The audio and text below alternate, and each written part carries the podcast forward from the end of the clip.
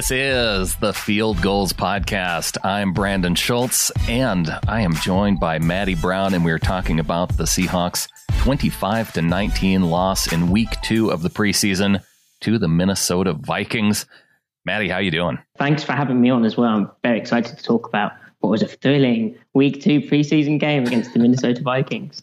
yes, heavy sarcasm on the thrilling because well the the really the best part of the game was the fact that we did get to see Russell Wilson on the field uh, early on. He, he completed six passes of nine attempts for 82 yards. And when you compare that to what we saw from Paxton Lynch, Russell Wilson's still the leading passer just in the limited time that he was on the field. But I think for a lot of Seahawks fans, we looked at what we saw from Russell and we, we saw the dialed in Russell Wilson that we're used to seeing.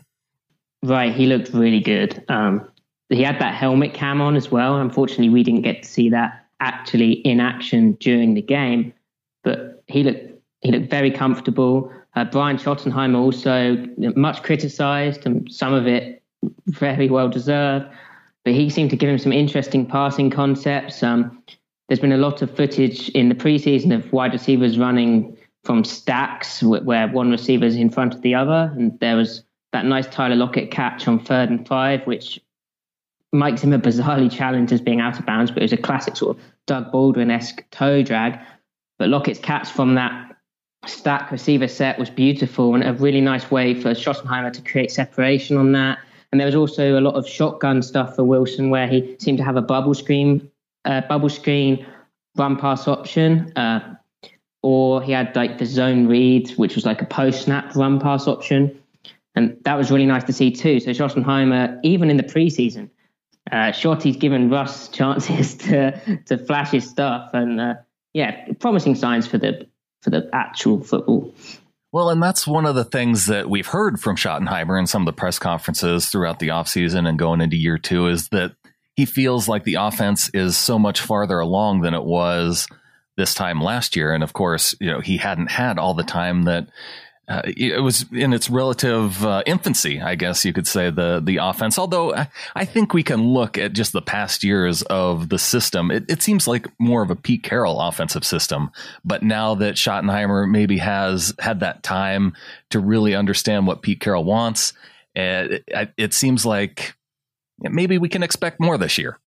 Right. I think I actually think a good comparison is between the offense Wilson's running in the preseason, which is obviously very basic and watered down, and then the offense that Paxton Lynch and Geno Smith in week one was given, because you can see how even in the very vanilla, bland, boring preseason scheme, the Wilson offense has, you know, that bit more of these guys have worked together for two years. Wilson is clearly the superior talent. And you're starting to see that the Wilson offense, it, it does seem to have a bit more understanding to it. There is definitely a bit more you know, th- these guys, Shotty and Wilson, they're getting on a bit better.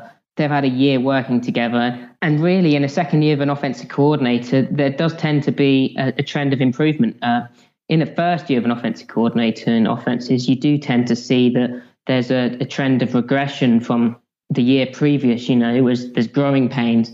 We didn't get that with Schottenheimer, and now in the second season, hopefully, we'll see further uh, building on that and improvement. Well, one guy that we are looking for improvement from is Tyler Lockett expected to take over that number one role from Doug Baldwin. And you mentioned that that Baldwin esque uh, toe tap on the sideline, and we don't get all the cameras in the preseason like we do in the regular season. So we we may not be able to know for sure if that was as amazing catch as it looked like. You know, they called it obviously a catch. So I think one of those questions we are looking to answer is especially with Tyler Lockett moving and, and taking more of those uh, slot receiver roles that Doug Baldwin had.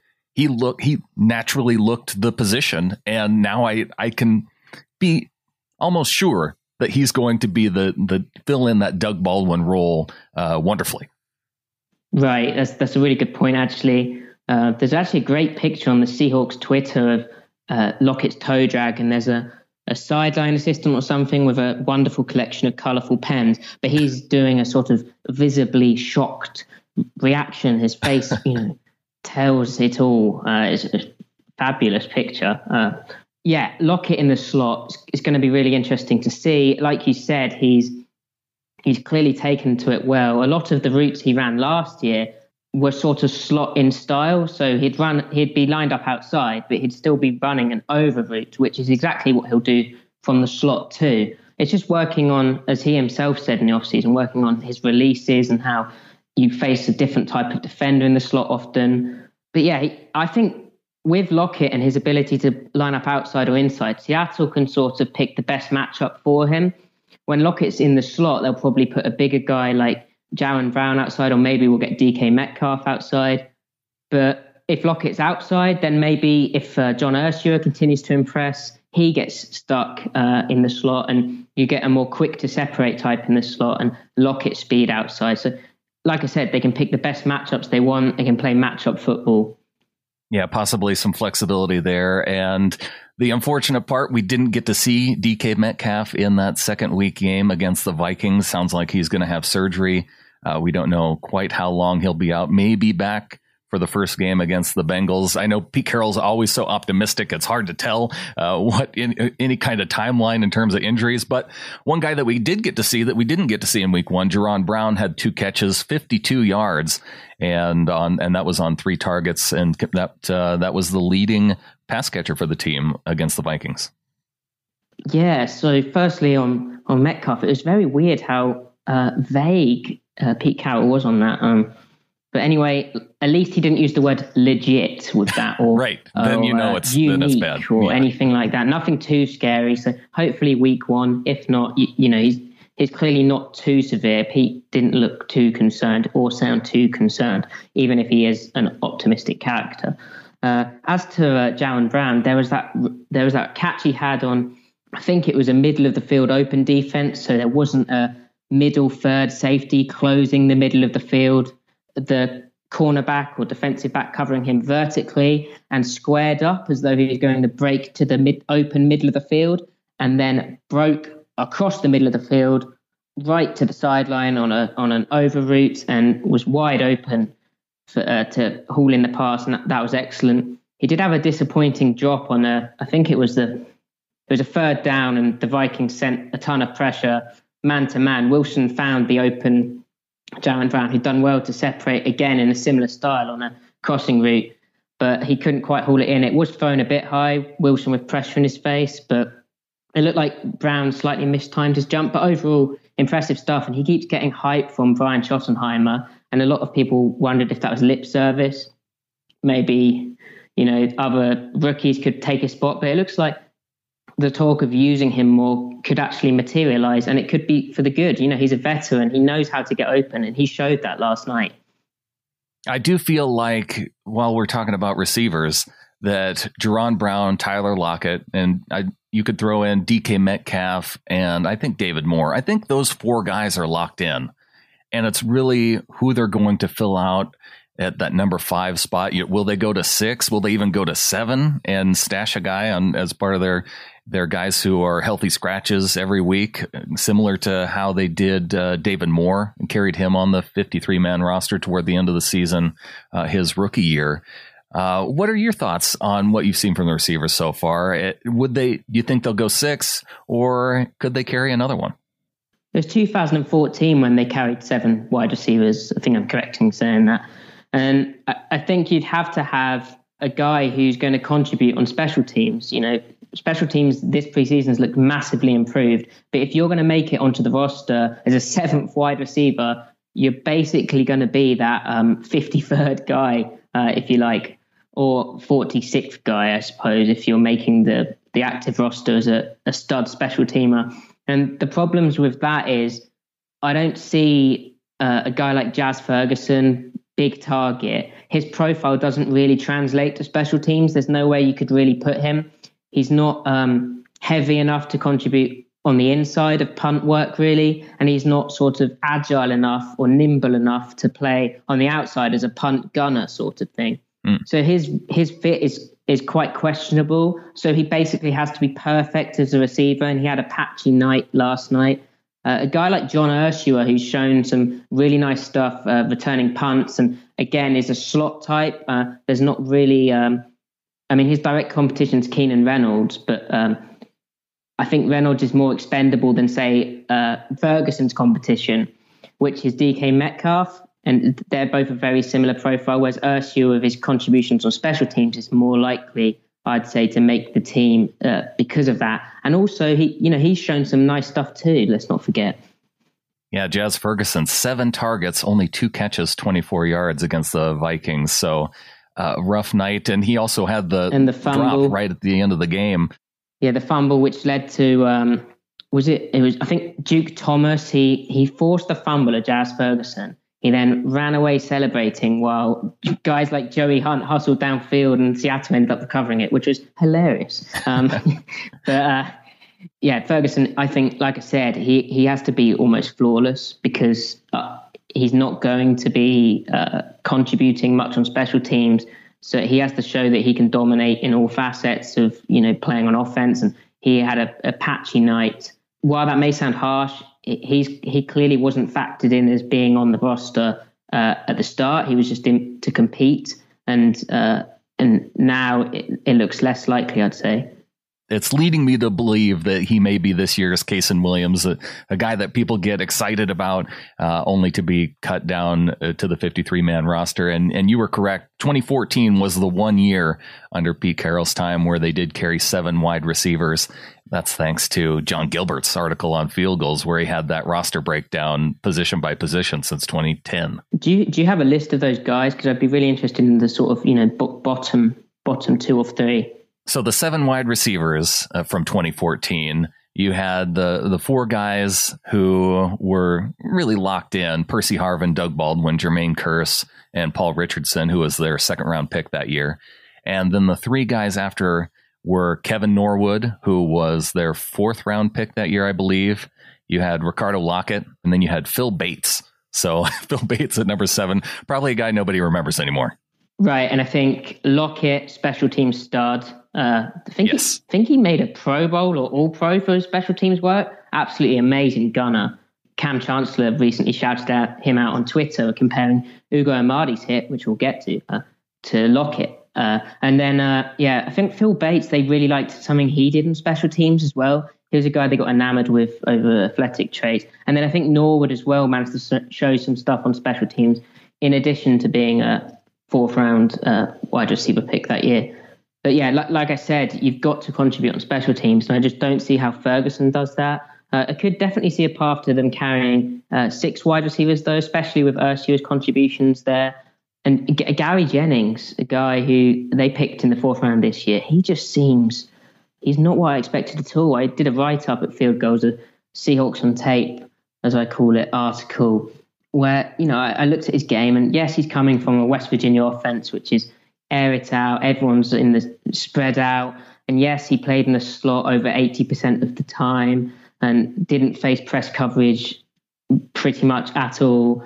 Yet he just really hasn't. He's really struggled, and yet his game in college was full of physicality, height, weight, speed. He could separate at the catch point. He could win leverage throughout the route and we just haven't seen much of that. He, he had one target or two targets, I think, in the first game, anonymous in this game, and at this point, it's you know it's ominous. It's ominously anonymous because I don't know what. I don't, yeah, if they were going to cut a draft pick, I think so far you could say he'd be the guy. It might be a coin flip between him and Keenan Reynolds if you're going six. Yeah, and maybe because they know what Keenan Reynolds is, and Keenan Reynolds hasn't shown that much, maybe they decide to go with more upside of Gary Jennings.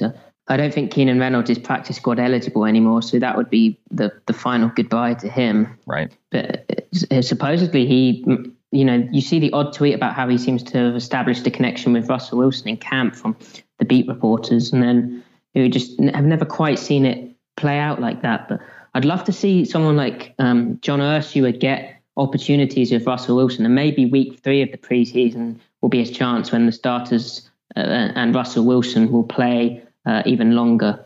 See, I've long said that Keenan Reynolds, you keep him on the roster and you have your backup quarterback. You because Geno Smith, okay, yeah, I guess he's the safe pick at this point uh, because I know that for Seahawks fans, what we saw from Paxton Lynch against the Vikings, we can we can sufficiently say that okay, he was going up against third and fourth stringers against the Broncos. It was his former team. That's what had him motivated. And now he goes six of fifteen for sixty seven yards, and he looked like the Paxton Lynch I feel like we've known for his first couple years in the NFL.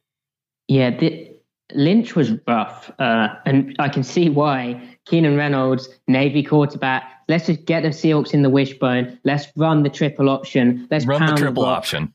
Schottenheimer will love it. Carroll will love it. Ball control. Uh, I think the triple option can be a bit more complicated than that and requires a commitment, of course. But having watched Lynch yesterday when they were clearly trying to see if he could throw on the run more, uh, he couldn't. And obviously, what can Russell Wilson do well? He throws on the run brilliantly. A lot of the concepts and play action concepts require the quarterback to throw while on the move. And Lynch really, really struggled. And I, I, I tweeted after the Broncos game that he's a quarterback clearly affected by uh, confidence, even more so than typical. You, you, like your players, especially at quarterback, to have a short term memory. Don't think Lynch does that, have that really. I mean, like you said, he was he was it was awful to watch. Uh, that was classic preseason quarterback play last night. In stark contrast to the Vikings, he seemed to have you know that Sloter guy. Oh my gosh, he was he was he was unbelievable. yeah, well, between him and Sean Mannion, they look like they actually have legit uh, options at quarterback as their backup. Must be nice. If there is one thing that we can say about Paxton Lynch, uh, a positive takeaway is that his two attempts for negative one yard is oh. better than Rashaad Penny's uh, six attempts for negative two yards. Uh, very nice segue. Uh, yeah, Penny. Penny's a really interesting case because when they drafted him, John Schneider said uh, he quoted some PFF uh, YAC or rack yards after contact, yes. rushing yards after contact, whatever st- metric where he, you know, he led the nation in YAC and I thought, well, that's all well and good, but that metric for me is very flawed because it could literally be a fingernail touching the running back on the way through a gaping hole. And that would count as, oh, he just busted a 59 yard run. That's 59 yards of YAC. You know, for me, how do you define contact? There's got to be varying degrees of contact, and that, that metric doesn't account for that, as far as I know. Uh, so that seemed flawed. And because watching his game in college, there was a lot of him going down rather easily. He, he's not very agile. He, he doesn't really see holes that well. And a lot of his runs at San Diego State, which, by the way, he lost the job to uh, Donnel Pumphrey there. He couldn't beat out Donnel Pumphrey the year before. A lot of a lot of his big runs were just huge holes. Um, and he just isn't agile and he needs space. He, and I, I said he needs a runway. And his best runs last year were crazy plays where he'd cut it back, defying all wisdom, and somehow his speed would just get him round the corner, and he'd suddenly he'd get a massive gain. But that's not sustainable. Well, you contrast that with what we saw from Chris Carson being back in the lineup, five carries, 25 yards. And we got to see Travis Homer for the first time, four carries, 16 yards. Homer seems to have a, a, a running style that's much more like Chris Carson, where he's not afraid to initiate contact right? Even Xavier Turner, who's barely been on the roster. Um, yeah. And he, he's he's not going to make the roster, I don't think. He faces a massive path. Maybe he could make the practice squad, but he has a low Maybe. center of gravity and north south uh, forward style that it's super effective, especially against the third strings of the preseason. Homer looked interesting, looked really quite twitchy and dynamic, which is what we expected. W- would definitely like to see him given a, a few more carries. Uh, and fully open up. Seemed like he he didn't really get a chance to properly go. And like you said, Carson is just he's underrated. He is really underrated. He does get a lot of opportunities, of course, in this offense, but you shouldn't ding him for that. He makes really good stuff out of that. He reads stuff so well. Again, he's just got the, that vision and contact balance, which Penny just doesn't seem to have. And while direct comparisons are unfair, when the Seahawks are talking about it being almost a 50 50 1 2 punch split, that really does feel like a trope almost at this stage. to give Penny just a little bit of a benefit of the doubt, he, most of the runs that he had were with the second team, and a lot of those offensive linemen getting blown up. Get, he was getting tackled in the backfield. So I would like to see more of Penny, perhaps behind that starting offensive line, and, and maybe we'll get more of that in the game upcoming against the Los Angeles Chargers. Yeah, I do agree. The, the second string offensive line was pretty poor. I feel sorry for Demetrius Knox. Um, he got hurt again, carted off, and that's gut wrenching for a man who was recovering from a Lisfranc injury that he suffered at Ohio State, and you you know you do root for someone like that. But the second string offensive line just looked terrible, and the criticisms of Penny can still exist uh, even in the world of the second string offensive line wasn't good. I would, like you said, like seeing with the first string offensive line, which seemed to be amazing, and wow, it's nice to have an offensive line which isn't you know the top list of your podcast schedule is, oh my word, what are we going to do? Russell Wilson might die this year. How's he going to survive? Uh, it's really nice to have Mike Solari having coached up and, yeah. you know, John Schneider been aggressive about getting talent like Duane Brown onto the line and the line actually functioning. So, yes, I'd like to see Penny given those outside handoffs with the first string offensive line, given that clear daylight to hit and you know, maybe we just have to wait for actual football to start to see that. I'm, I'm sure that will be the case when we get to meaningful games. Well, Matty, let's take a quick break, come back, and you mentioned a little bit of Ugo Amadi on special teams. Let's talk special teams and the defense coming up right after the break.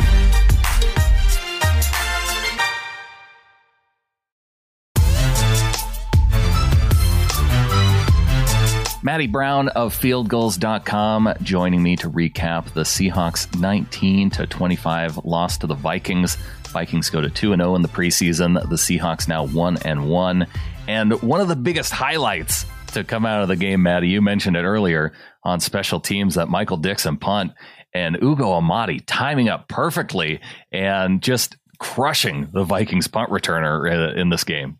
Yeah, that was awesome. Uh, uh that was so awesome. Charles Davis did a great job on the broadcast, I thought, for the, for the majority of the night, and he really covered that play well, showing Amadi uh, he fought through the double team as a punt gunner, running downfield. He timed the hit perfectly on the returner because it would be so easy to be a fraction early, get the flag, get a 15 yard penalty, get them reviewing you for ejection. But no, he timed it perfectly, and then he went eyes through the thighs, head up, shoulder contact, near shoulder as well head well out of the way and up, wrap the thighs and actually rock to the returner down, showing that you can still hit hard with a near foot, near shoulder strike. And that was just perfect. That would be that's teaching tape for any special teamer. It's teaching tape for any defender trying to make a tackle. And the NFL should be using that as a this is how you can still hit people hard in the NFL, where we're not gonna we're gonna take the head out of the game. And uh, you know that was just absolutely perfect and a really good effort. And again, a, an off-season theme to all of the uh, John Schneider and Pete Carroll press conferences has been stressing the importance of improving special teams. The uh, special teams coordinator Brian Schneider has come under a lot of fire, and I do think there has been a lot of disasters uh, over the, the recent years. But this year, it seems like their drafting theme of getting special teams talent and speed on the field, it seems to be paying off because that Amadi hit was amazing. And also, every special teams play, it just seems that guys are flying downfield. I don't claim to know much about special team scheme, so I'm not sure how watered down the protection is in the preseason, like it is for offense and defense. But still, the guys, the speed going downfield and then instant dropping of the returner. There's not many big returns. And that's so impressive to see. And Pete Carroll loved that because it's something I know he wanted to, you know, he's clearly stated that he wanted to improve that. And they seem to have done a good job and well played to Amadi. Well, it does seem like going into some of these off seasons, that Pete Carroll usually points at one area that he really want it, wants to emphasize. You know, think back to the 2012 season where they lost to the Falcons and pass rush was such an issue. They go out and they get Cliff Avril, they get Michael Bennett, they have a top pass rush in 2013. And then last year, or going into last year, with so many injuries in the run game, and run game being the focus. They come back and they're number one in the NFL in terms of their rushing attack. And then this year, he had some criticism of special teams. And so now it seems like that's been the focus. That was their draft strategy to find guys who were gifted in special teams. Uh, Amadi on the coverage, but also a punt return. You know, he had the two punts. Uh, he, he had one return for 17 yards. And you have other guys like Travis Homer, you know, special teams guy, Ben Burr-Kirven, Cody Barton, who's going to be on special teams. You know, that that was a, a definite focus when it came to the draft this year. Great point. I think another under talked about sort of emphasis for the off season and uh, roster building was probably getting better at stopping the run. So while, while the lack of pass rush, which is something we'll come on to, is you know a bit of a concern, they do seem uh, to have drafted a type of defensive end, and they seem to have bolstered the middle as well, and they've, they've got one of the deepest linebacker groups in the league. They seem to have got better at stopping the run from a personnel standpoint, and when they scheme a bit more, I think they'll be a very good run defense. Yeah, that would be something they need to build off from last year. The pass rush, though, something you mentioned, and they may be looking to generate more of a pass rush with their corners, maybe moving their safeties up into the box. And we saw on the Vikings' first touchdown of the night that corner blitz by Jamar Taylor, not successful. Uh, instead, a touchdown to Smith, the tight end.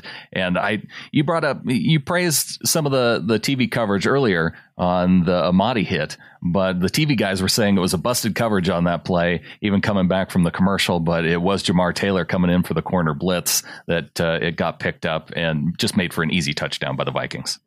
So I, I do think they were correct in saying there's a busted coverage. To me, that looked like uh, what Pete Carroll, I believe, would call red two brackets LA. Well, that's just a fancy name for cover two, but we're in the red zone slash at the goal line, so we're going to play things a bit tighter. Now, the essence I'd say is it's either it was either Marquise Blair's fault. Mm. He was the backside uh, sort of deep half safety. You know, if you think about cover two with two deep half players, Marquise Blair was one of those. Now, if they were blitzing, you'd think Marquise Blair would think, oh, I need to pick up uh, Irv Smith Jr., who was the number three receiver, receiver numbering being number one on the outside, number two in the middle, number three on the inside. Now, I don't think Blair was going to do that because he didn't look there at all. He clearly hadn't been told, oh, we're sending seven guys on this play. Now, think about that. I don't think Seattle would ever send seven on a play. That seems very extreme, even at the goal line. And I think the guy whose fault it probably was, and it would have been nice if Pete Carroll had been asked about this, yeah. was I think it was Cody Barton's fault at inside linebacker. Either he or Taylor shouldn't have blitzed. And the fact that Taylor blitzed, given he's a corner, so he's always thinking coverage, shows that I think it was called a nickel blitz and Barton blitzed anyway, mm. when really in this red two, cover two, tight defense, with the middle of the field open because you've got Blair and another half player, the inside linebacker has to help out and cover that middle area of the field, specifically that number three receiver.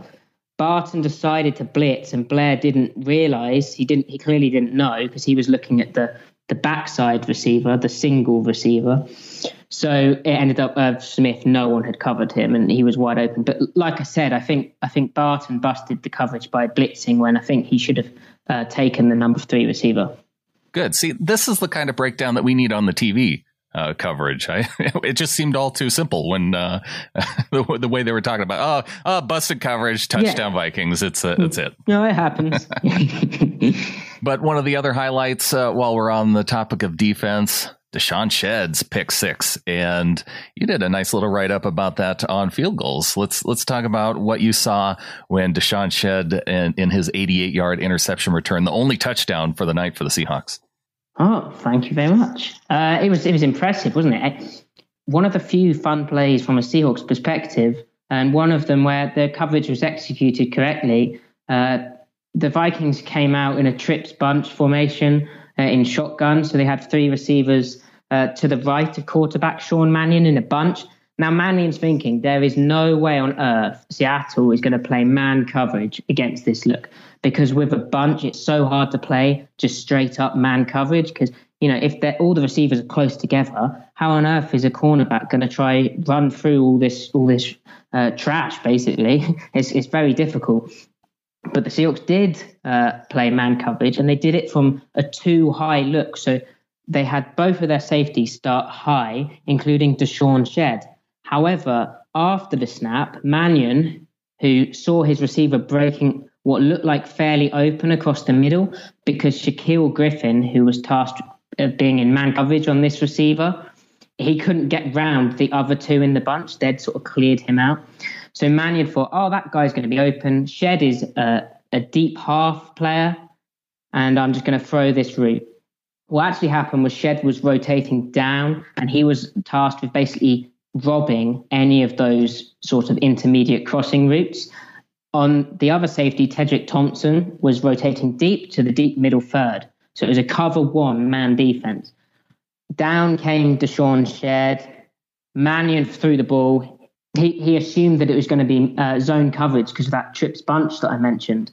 However, it was man to man. Mannion thought he'd keep running. He threw the ball, and rather than throwing it to Beebe, it was DeShawn Shead there, and DeShawn Shead ran all the way back for a lovely touchdown. Uh, another thing about that play, which was nice, was Cassius Marsh. He was a lined up inside on like the rush package mm-hmm. because it was a third and seven. Marsh was sort of lined up inside shoulder of the tackle, which is you know what coaches call a four eye technique, and he showed nice quickness. I think we'll see Seattle put him inside a lot on passing downs. He did that in his first year, and of course, uh, his first time in Seattle, and of course, it was different because they had then Cliff Avril, Michael Bennett, uh, Frank Clark. So, you know, slightly different, but slightly he still different. did fairly well. uh, he did fairly well making life for Sean Mannion a tiny bit uncomfortable, even if it was more of a second effort win than a first effort win. But anyway, uh, DeShawn Shead, lovely pick six. Mannion thinking it was a two high zone defense, uh, and Beebe clearly thinking it was zone or or adjusting because it was a blitz. And actually, DeShawn Shead was robbing the play. It was man to man with Shead as a, a rat, a zone defender, robbing the intermediate middle of the field. And Shead picked it off and got a nice touchdown and put the Seahawks in front, which, uh, you know, that, that was nice. Yeah, they weren't in front uh, for much longer with the Vikings being able to come back down and tie it up and and take the lead into the second half. And with Lynch pretty ineffective. It it wasn't looking all that great. They had a they had a chance to get it close toward the end, but let's stick with the defensive backs because my big question with DeShawn Shead, uh, his versatility.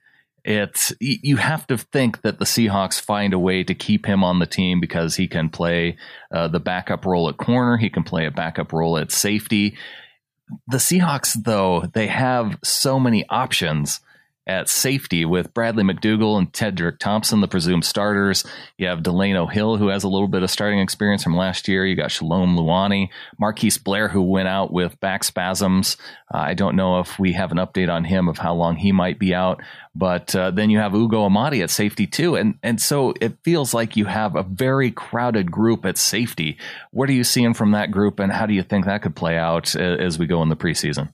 Well, I think Shead, they clearly love him. He's a versatile guy. He's I been love in the Shead. system before. We, we should all love uh, Shead. yes, sorry, sorry. I think Shead, they clearly love him, and I clearly love him, and you clearly love him, and we, we clearly love him. Everyone loves him. No, he is great. Uh, it's, it's been fun seeing him back in Seals colours. Uh, and he does clearly, he, it's, it's so valuable when you've got, uh, you know, Amadi, um, Blair, and some, you know, rookie sort of presence and a lack of real veterans, given Tedric Thompson's still fairly young and hasn't really grown that much into a leadership role by all accounts. And you uh, got also Delano Hill. Oh, sorry, it's just Lano Hill, isn't it? Lano, Lano Hill, Hill. Yeah. Yeah. Lano Hill. Um, he, he's, you know, still fairly young, never probably grew into that leadership role. Um, it's nice having a guy who knows the defense. He's been in Detroit where he's learned different styles of matching coverage under Matt Patricia, like a Patriot sort of style of play. And now he's back with a high football IQ. Uh, seems a likable chap, and just knows his stuff. And interesting that even, albeit in the preseason, he came in as that dime defensive back, so that sixth defensive back. When Bradley McDougald got an early rest, mm-hmm. he was the guy to replace him. So he's basically the third, the, the first man up in the safety room. But ideally, I think you want him as a sort of big nickel type. He matches up with tight ends, covers them. That's why Patricia looks at him. And obviously, with his cornerback background, Shead is really suited to matching up with guys. Aside from that, I think he's more of a box safety, so a guy who comes down closer to the line of scrimmage and plays the run, uh, turns back the run most of the time in Seattle's defense, or, or occasionally will play an interior gap, mainly the A gap but you kind of want him to do that more than he doesn't really have range on the on the back end. Well, much range or as much range as you'd want from a guy tasked with covering the entire deep middle third of the field. The other safeties are interesting because uh, you know there's the skill sets are quite raw. Um, Marquise Blair looks like a guy who he can hit. Obviously, we saw that in week one. Uh, he's very fast. He's aggressive. He wants to make plays, be around the ball and and he did get the ball later in that game with that booming hit. Even if he didn't go near foot, near shoulder strike, he went uh, with his far shoulder, which got his head across the body, right. and uh, they threw the flag on it. So he's a, he's a guy who I think Pete thinks he can mold into any skill set he wants. Um, and he's a playmaker. He just might take a year or so. Uh, carted off with back spasms in the game, uh, and hopefully he's okay because you know they don't sound too fun but could have been worse. Right. Yeah. When the cart comes out, it, you you start to worry for sure. And you know, with him being the second round pick, that you do have that expectation that you know he could challenge for one of those starting spots. In terms of coaching, I think we can look at the way Pete Carroll coached up Earl Thomas and maybe look toward Blair and say he sees a guy who has all the tools in Marquise Blair, and he just needs that coaching to really get him to where Pete Carroll wants him to to perform. Yeah, exactly that. Uh, I'm actually going to write an. Well, I'm in the process of writing an article on uh, the difference. Uh, well, the crisis I've branded it facing Seattle's middle of the field closed hmm. defense. Mm. When with their cover three, they want that middle of the field safety to close the middle of the field and Seattle's really big on no seam routes and no post routes being allowed. Right. What Thomas was so good at is even when the offense had three receivers to one side of the field and then one receiver on the other side, so trips, mm-hmm. Even when Seattle flooded the coverage, so what they'd do is that middle third becomes more like a quarter pushed to the three receiver side. So it's like a it's it's kind of middle of the field open. Thomas, though, he managed to make the middle of the field still look closed. He's managed to play the middle of the field, which helped out the cornerback on the single receiver side. He managed to help that guy out and then run around to the three receivers and still make the required play that he was asked to make. Right. Now, what Thompson does is he just plays his assignment dead on. He just plays his assignment, which is is trips. I'm going to move slightly to the trip side, play more of a quarter zone rather than a middle third, and I'm just going to play that number two receiver vertical, right? The middle receiver mm-hmm. in that in those three receivers, and that's all he does. And you know, yes, in the playbook, that's that's probably and on the on the uh, on the practice field and in the film room, that's probably how they they're taught. But it that really does leave that backside cornerback all alone for the entire play on an island. And I think this year, quarterbacks are going to pick up on that, and I think they're really going to start hitting that. Mm. Uh, and which, which you, which why you might see Seattle have a, a, a safety stay too high and play next to Thompson rather than being down in the box. Sure. Um, I'll illustrate all of this in the article and explain it in much more detail uh, I hope I haven't lost anyone. Yeah, well, that's always you know when you go in those deep dives in terms of X's and O's, you know those those really long form articles where you can really see where guys are lined up. It definitely helps. So people need to look for that at fieldgulls.com coming up.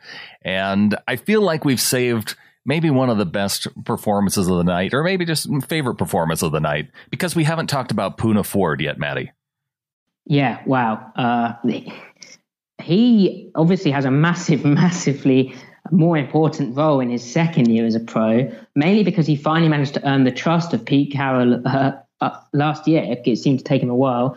It seemed Pete Carroll still couldn't quite get over the fact this guy is so short, yet can play defensive tackle really well still. What the hell? It's almost like especially when you have him. a guy who who's so short on the other side of the ball that he decided to start in year one of his NFL career. How could he not see this with Poona Ford? Yeah, he likes those tall dudes to try to swat the ball down. But as a guy who's five foot nine, I am um, I respect Poona Ford. Yeah, do it for the short guys. but uh, yeah, but also he's he's massively important, of course, because Jarran Reed has his suspension, and it, the defensive tackle depth after those two is sort of. Uh, I don't, uh, have you have you played in the NFL? I don't, I don't really know who you are. Um, yeah, and I'm, I'm, sure some of those guys will come good, but I, I, have to admit I hadn't really heard of many of them before. We we've seen him in the preseason, and yeah, so Poona Ford, what a game he had. Uh, the starters got a bit more of a run, and he was just disrupting everything. Um, Seattle was moving their line laterally on stunts and getting them to penetrate. And Ford was great at that. He was, you know, squeezing between double teams and anchoring well. Uh, he was really impressive and just gets you excited and a bit more optimistic about Jarran Reed's absence. And I'd really like to see what Ford can do from a pass rushing standpoint, which, uh, yeah, is, is going to be exciting. He, I think, big second year for him and hopefully far more snaps and reps yeah, I was disappointed that he had that forced fumble taken off the board right at the beginning that would have given the Seahawks the ball inside the 10 yard line early on. Uh, the officials decided to call uh, a stopped forward progress, which uh, I guess when you're tackling a guy in the backfield, that's usually when you stop his progress. Uh, and uh, apparently stripping the ball while you're taking him down. Uh, I, it, that was a confusing call to me, but I, I guess it's preseason and officials can make mistakes too. Yeah, that was definitely preseason officiating. And then uh, that uh, it's like Jazz Ferguson's fumble should have been forward progress if they were right. If they were, yeah, if, if they were doing stuff, if they were cool, if they were just changing the rule. it was very odd. If uh, once the guy touches yeah, you and and wraps you up, that that means forward progress has stopped. That you can't strip the ball after that. Yeah, that, that should be consistent. Yeah, we're not going to blow a whistle to tell you that forward progress has been stopped, but we are we are when you review the fumble and we uh, the entire uh, stadium, uh, viewers on TV, um, broadcasters think it's a fumble. Then we're going to say, oh yeah, actually, yeah, sorry, forward progress had been stopped.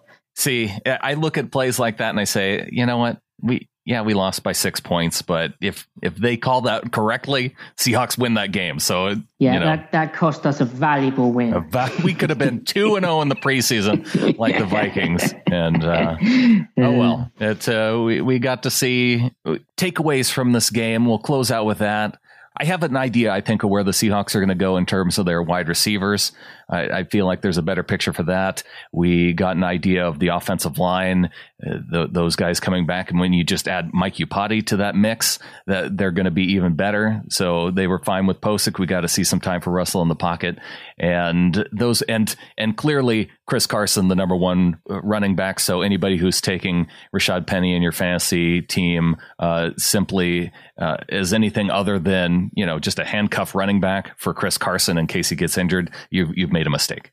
Yeah, uh, I think they're good takeaways. Also, think the defensive. I think depth overall is quite a concern.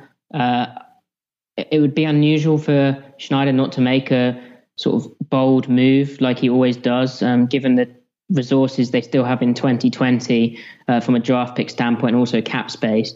Uh, and the defensive line, it it didn't look great. Even with the Vikings throwing the ball very quickly, often mm-hmm. it just it just looked a bit weak. And guys like um, Jamie Meder, who impressed me in the first game, uh, I didn't really see much of him. Uh, maybe that's because they're they're throwing it quickly. Uh, Austin Calitro, uh, you know, missing missing certain plays, getting on the wrong side of blocks, not really recognizing blocks.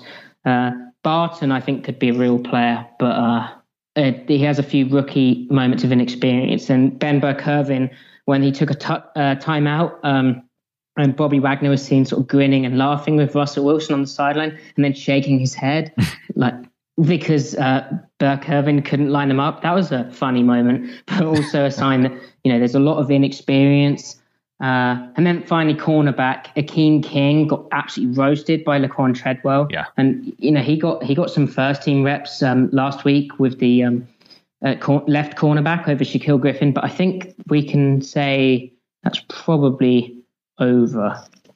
Uh, he got toasted, and I think just the overall takeaway is depth is a bit worrying.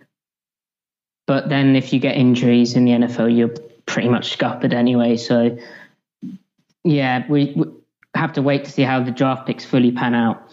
Well, Matty Brown, thanks for joining me on the show this week. We'll we'll look forward to you coming on maybe throughout the season, and uh, appreciate you coming on and breaking down the Seahawks' twenty-five to nineteen loss over the Vikings. Thanks very much for having me. Uh, yeah, definitely want to come on during the season. So thank you. Thanks once again to Matty for coming on the show and be sure and check out fieldgulls.com. A couple things that we didn't get to during the show that are covered on Field Gulls. Kenneth Arthur breaks down the fact that Will Dissly was on the field for the first time in almost a year.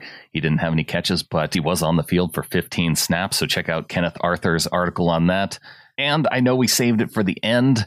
So if you didn't get enough Poona Ford talk, there is more at fieldgulls.com. An article from Tyler Olson looking at some of the highlights from Ford's game against the Vikings. And lastly, check out John Gilbert's article as he breaks down how each of the Seahawks rookies fared in preseason week two.